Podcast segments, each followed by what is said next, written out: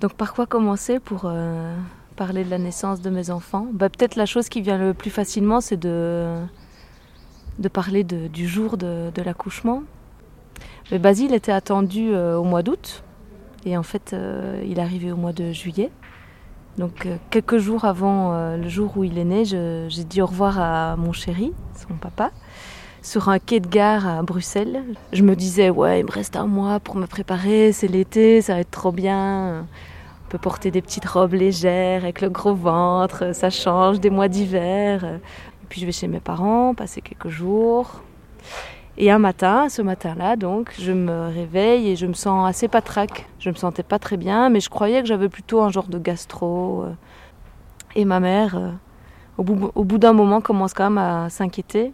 Et là, je commence quand même à accepter euh, probablement la réalité. Je crois que jusque-là, vraiment, euh, j'occultais un peu. Je dis, ok, allez, on, y va, quoi. Conduis-moi à l'hôpital. Et puis, ni une ni deux, dans la voiture, je commence à avoir des contractions. Avant ça, j'avais pas de contractions. J'avais prévu d'accoucher avec une sage-femme indépendante euh, sur un plateau technique dans le coin de Bruxelles. Et là, j'étais dans les Ardennes avec ma mère au volant et on allait à l'hôpital du coin. et je me disais, oh là là, qu'est-ce qui se passe? Euh, On monte en gynécologie, je me fais ausculter d'urgence par un gynécologue qui me dit, bon, bah, vous allez accoucher là tout de suite. Et là, vraiment, la réalité m'a percuté de, point- de plein fouet. Je pense qu'il y a un truc en moi qui a fait, oh my god, non Entre-temps, j'avais quand même essayé de contacter euh, Daniel, mon compagnon. Il m'avait pas répondu. Donc euh, bon, là, j'oublie mon téléphone. Je crois que j'oublie même euh, l'existence de mon chéri parce que je suis complètement euh, plongée dans, dans ce qui m'arrive. Je veux pas que ma mère soit là avec moi, donc je suis toute seule en fait dans une salle d'accouchement. Le gynéco passe de temps en temps et puis en fait voilà le travail va super vite. à un moment donné je perds les os et puis un truc que j'ai pas trop apprécié c'est qu'il me demande de me mettre dans la position classique, c'est-à-dire sur le dos et je, je, pose pas de résistance parce qu'en fait je suis vraiment fort dans, dans la douleur et la poussée aurait été beaucoup plus efficace si ça avait pas été comme ça mais euh, mais j'ai pas le recul, euh, la confiance. Enfin, je voilà, je suis je suis surprise de ce qui m'arrive et en même temps, je suis complètement impliquée dans. Je suis dans ma bulle. Enfin, je pense que les femmes euh, qui ont accouché savent euh, savent elles savent ce que je veux dire par là. Je sais maintenant qu'entre le moment où je suis arrivée à l'hôpital et le moment où il est né, il y a eu deux heures. Après, euh, dès qu'il est là, ben, je suis consciente quand même du fait qu'il est né trop tôt. Il a une bonne température, il respire bien, il n'a pas de, soucis. Mais comme il est un petit poids, ils veulent pas me, le laisser euh, trop longtemps sur moi. Enfin, c'est ce que je comprends après coup. hein. Et donc, à un moment donné, quand même, il l'emmène en néonate. Et là, bah, il part tout seul et moi, je reste toute seule dans la salle d'accouchement. Mais en fait, je suis tellement euphorique que je suis même pas à ce moment-là euh, triste. Je suis juste sur un petit nuage, quoi. Enfin, je, voilà, je pense que les hormones euh, ont bien joué leur rôle. Je dois tirer mon lait, j'y vais à fond. Enfin, je, le lait sort. Voilà, je crois que je suis tellement motivée pour qu'il aille bien et que le plus vite possible il rentre avec nous à la maison que tout se met en place et mon corps répond bien présent, quoi. Donc j'ai pas de problème de. Et donc mon petit, mon petit bonhomme, euh, je l'allaite toutes les trois heures. C'est le protocole euh, de l'hôpital. Et ce qui prend pas euh, comme quantité déterminée par le pédiatre, on lui complète en sonde gastrique. Voilà, on tombe malgré nous dans le système protocolaire de l'hôpital. Après coup, je me sentirais frustrée un peu de ça, mais en fait, sur le moment même, je suis tellement contente qu'il soit là et qu'il aille, aille bien, malgré les cinq semaines d'avance. Je suis juste soulagée en fait qu'il soit en bonne santé. Je suis complètement amoureuse de ce petit garçon qui est là. Enfin, voilà, je suis en amour avec mon bébé. Puis à la rencontre avec le papa aussi. Quand je lui dis que Basile est né au téléphone, au début il croit que je lui fais une blague. Je crois qu'il m'a répété au moins dix fois C'est pas vrai. Si, je te jure. C'est pas vrai. Si, je te jure. Non, si. il y a eu un petit moment comme ça. Et bon, voilà, après il, le- il le prend bien. Il m'a jamais dit qu'il était super triste d'avoir manqué la naissance, par exemple.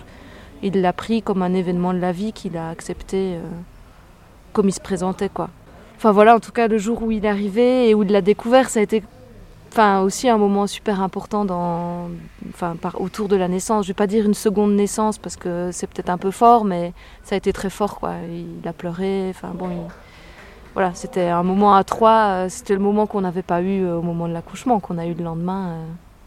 Euh. Puis rentrer à la maison, il y a quand même eu un petit contre-coup et il y a quand même eu un moment où j'ai accusé le coup, mais j'ai aussi accusé le coup de ce que ça voulait dire être maman et de me réveiller la nuit toutes les deux heures.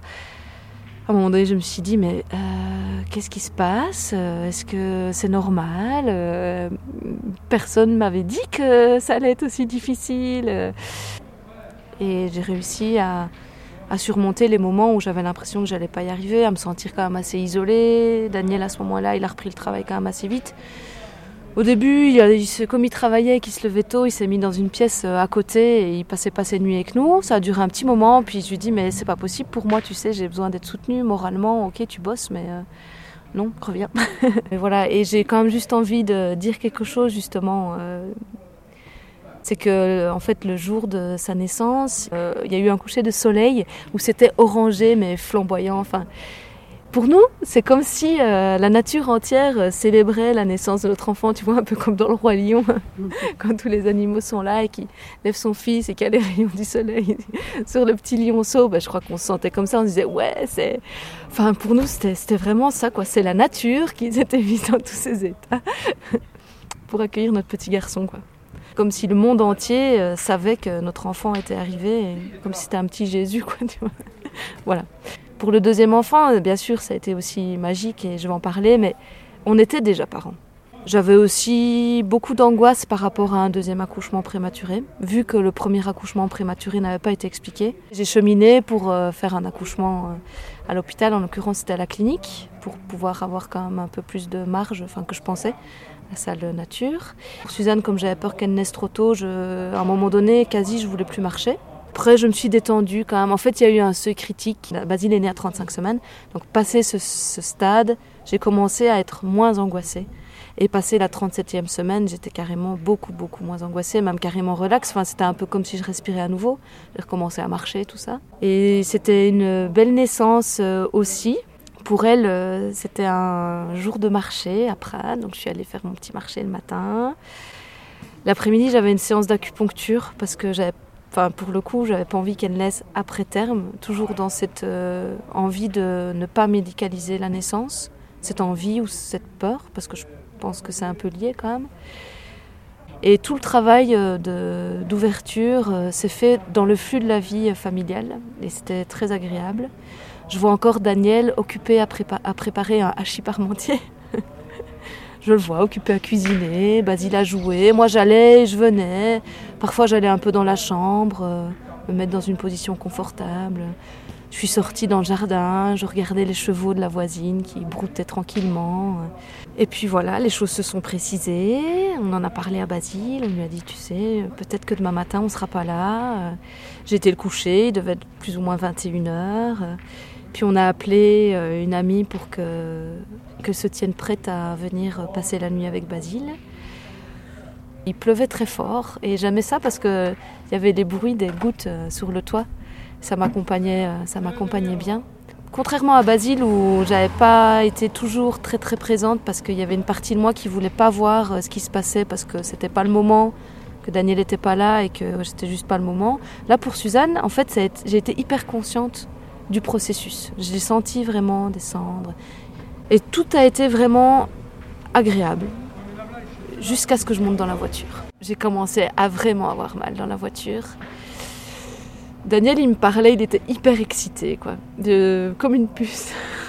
comme il avait beaucoup plu euh, et que c'était le 31 mai, il faisait quand même déjà assez chaud, donc il ne pleuvait plus à ce moment-là, mais il y avait la vapeur qui s'élevait de, de, la route. Et en allant vers Saint-Michel-de-Cuchat, je me souviens, c'est vrai, j'ai aussi l'image de l'abbaye avec la lune et la vapeur de. Moi, j'étais là, mm, tais-toi, genre, ne parle pas maintenant, j'ai pas envie de te parler. J'avais envie qu'il se taise, quoi. Et euh, j'avais tellement mal que j'ai commencé à crier dans la voiture, enfin à crier, à accompagner les contractions de, de son, en fait. Et puis arrivé à Perpignan, euh, je crois que j'ai pas trop vu la ville parce que à ce moment-là, ça commence à devenir vraiment chaud. Et à un moment donné, il y a eu un feu rouge et j'ai perdu les os. j'ai dit à Daniel, t'arrêtes pas, t'arrêtes pas, je perds les os. Je voulais pas, je voulais pas qu'il s'arrête à ce feu rouge, quoi. Il fallait aller le plus vite possible à l'hôpital. Moi, j'avais peur d'accoucher là, là, quoi. Ça y est, j'avais envie de pousser. Enfin, et donc je me suis déshabillée dans la voiture parce que je me dis le bébé va sortir. Bon, j'avais pas grand chose sur moi, mais j'ai enlevé ma culotte et tout. Et puis on a trouvé l'entrée, euh, il y a une sage-femme qui est arrivée, euh, elle, m'a trouvé euh, debout devant la voiture sans culotte. Elle m'a passé un drap autour de la taille. euh, voilà, elle m'a emmenée en salle pour m'examiner. Elle m'a dit, bah oui, vous allez accoucher là tout de suite. Et bon, là, j'ai eu, euh, j'ai eu, euh, des petits moments de déception face au fait d'être à la clinique. C'est que je voulais la salle nature, en fait. Pour ça que j'avais choisi la clinique et pas l'hôpital. Et donc, je lui ai dit, je veux la salle nature. Elle m'a dit, non, c'est pas la peine.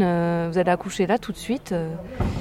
Bon, en même temps, je la comprends parce que, enfin, après coup, j'ai un peu de compassion pour elle aussi parce qu'en fait, j'allais accoucher là vraiment tout de suite et elle voulait pas qu'on commence à aménager une pièce et, je crois qu'elle était un peu aussi euh, débordée, quoi. Elle avait déjà eu des accouchements et j'arrivais, j'allais accoucher tout de suite. J'ai pas pu s'argumenter que ça parce que de toute manière, c'était pas le moment. Euh, donc, j'étais dans une salle d'accouchement classique pour le coup. Et je lui ai quand même dit, je veux pas accoucher sur le dos. Euh, J'aurais bien voulu accoucher même carrément euh, pas sur la table d'accouchement, mais elle a accepté que j'accouche euh, sur le côté. Ça a été hyper intense. Non, évidemment, dans ce cas-là, il n'est pas du tout question de péridurale ni rien. Enfin, après, j'en voulais pas, hein, mais mais j'ai quand même eu aussi quelques, enfin, un moment où je ne savais plus ce que je devais faire. Je, je leur ai dit, je sais plus ce que je dois faire, aidez-moi, j'ai trop mal. Enfin, voilà. Mais j'étais. Puis j'ai repris mes esprits, j'ai voilà, la sage-femme m'a accompagnée, Daniel m'a accompagnée aussi. Euh, j'ai refusé qu'on m'injecte l'ocytocine, donc j'ai, euh, enfin, tu vois qu'on injecte d'office par rapport euh, aux hémorragies. Enfin, je voulais quand même que ce soit le plus naturel possible, donc j'ai quand même réussi à placer encore ça, quoi, donc à avoir cette conscience-là. Et puis, et puis j'ai poussé, et puis elle est arrivée, quoi. Je l'ai eu sur moi, grand moment d'émotion. Puis Daniel était là, enfin. Et puis là, de nouveau, quoi. Enfin, de nouveau, oui, cette espèce de chape d'amour qui nous tombe dessus. Ce petit être pour lequel on est prêt à faire tout. euh, Enfin, on le connaît parce qu'il a été dans notre ventre pendant neuf mois, mais là, quand même, c'est vachement matérialisé. Et cette petite personne, on découvre ses traits et direct, euh, c'est l'amour fou. Euh, Suzanne allait super bien. Euh, L'allaitement s'est déclenché, enfin enclenché euh, direct. Donc voilà, c'était plutôt tout bien. Et on est rentré à la maison. C'est comme si on tournait une page, rentrer à la maison. Il y a autre chose qui se passe. Et ben là, j'ai été confrontée à la réalité du quotidien et du fait d'avoir déjà un autre enfant. Et là, bah, j'avais un petit garçon qui venait sans cesse mettre son doigt dans la bulle.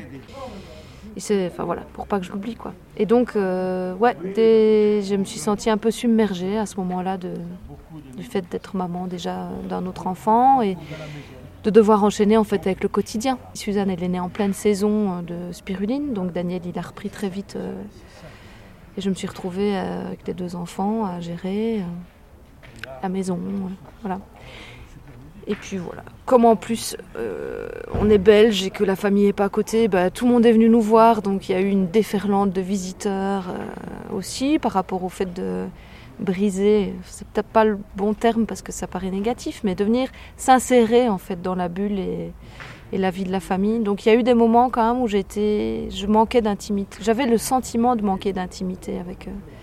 Et voilà. Et après, euh, être pour une deuxi- la deuxième fois maman, ben, c'est sûr qu'il y a déjà des choses qui sont en place.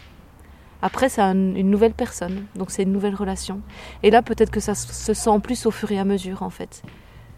Que, enfin voilà, Euh, comme l'enfant est différent et que nous aussi on est différents, ben, la relation est différente. Donc, euh, c'est pas tant le fait de, naître maman une deuxième fois qui pour moi, ça a peut-être été moins percutant que la première fois. Voilà, que c'est une nouvelle personne face à soi et qu'il y a tout autre chose en fait. En plus, c'est une fille. Donc, euh,